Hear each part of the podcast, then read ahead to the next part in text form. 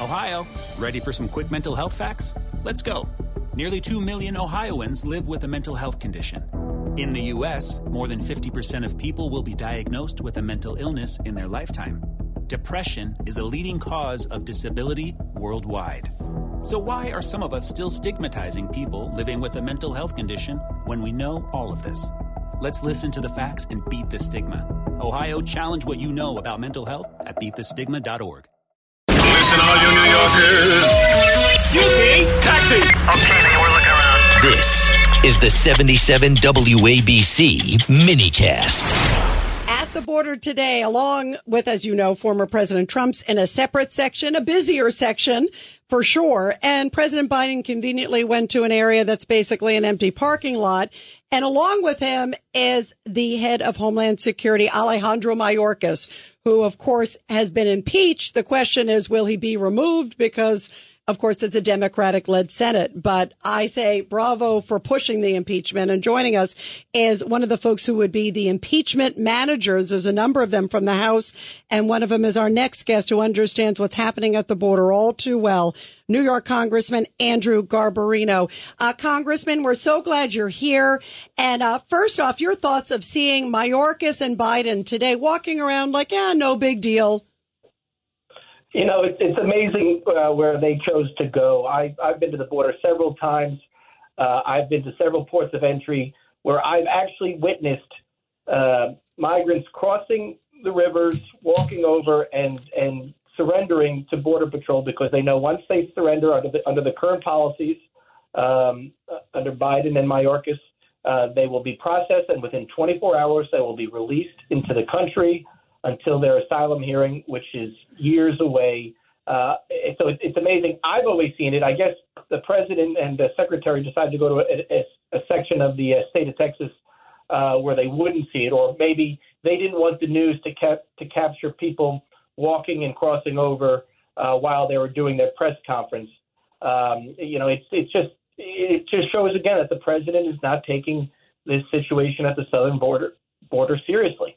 You know, I, I was thinking earlier that Trump is there because he wants to be there. That's his big issue. And he even said if he comes back to the White House, that's number one.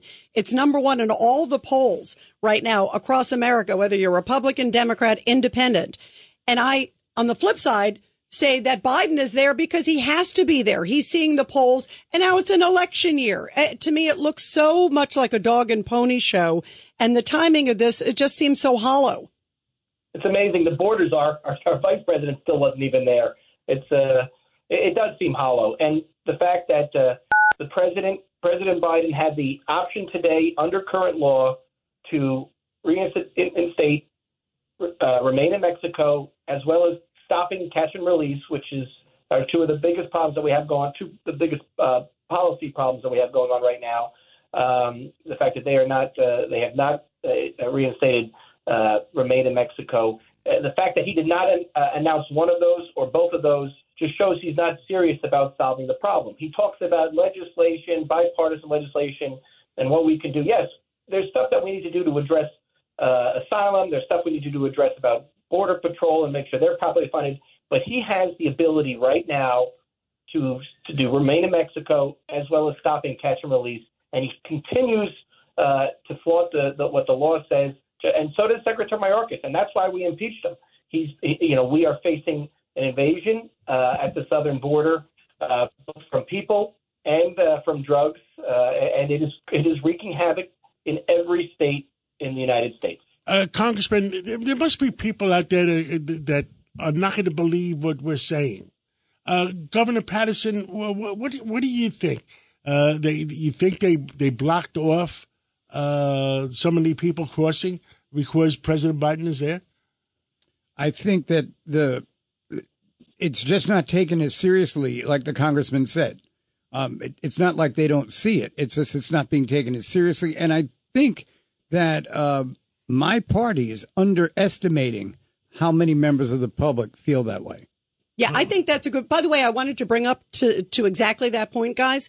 In Athens, Georgia, this is a case everybody's talking about of Laken Riley, the Georgia nursing student who was murdered by an illegal migrant, came through New York, released, had a crime here, released. had a, a crime in Athens, Georgia, released, had a crime when he crossed the border.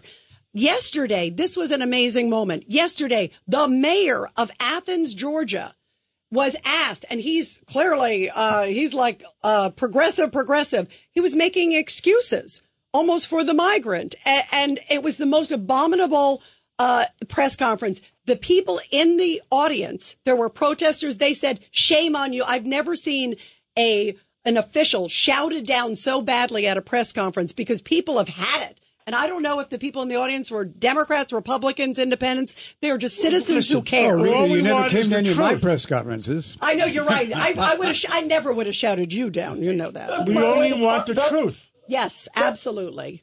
Governor Hochul did the same thing when the the, the two cops in Manhattan were beaten up, uh, you know, by those migrants. Somebody asked her if they should be deported, and she says, "Well, that's something we can look into." The answer is yes, they should be.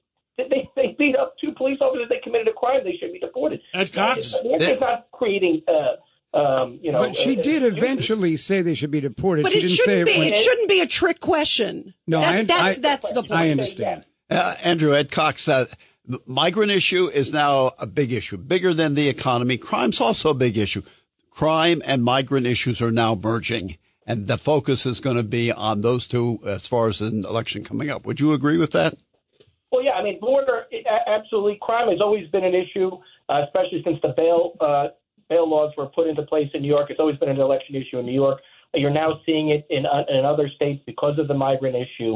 Um, I think it's also going to, you know, the, the border patrol, uh, the border as a whole, whether it's crime, whether it's the drugs, whether it's the cost on municipal, uh, local uh, states and local governments, it's going, it's it's going to be an election issue on on.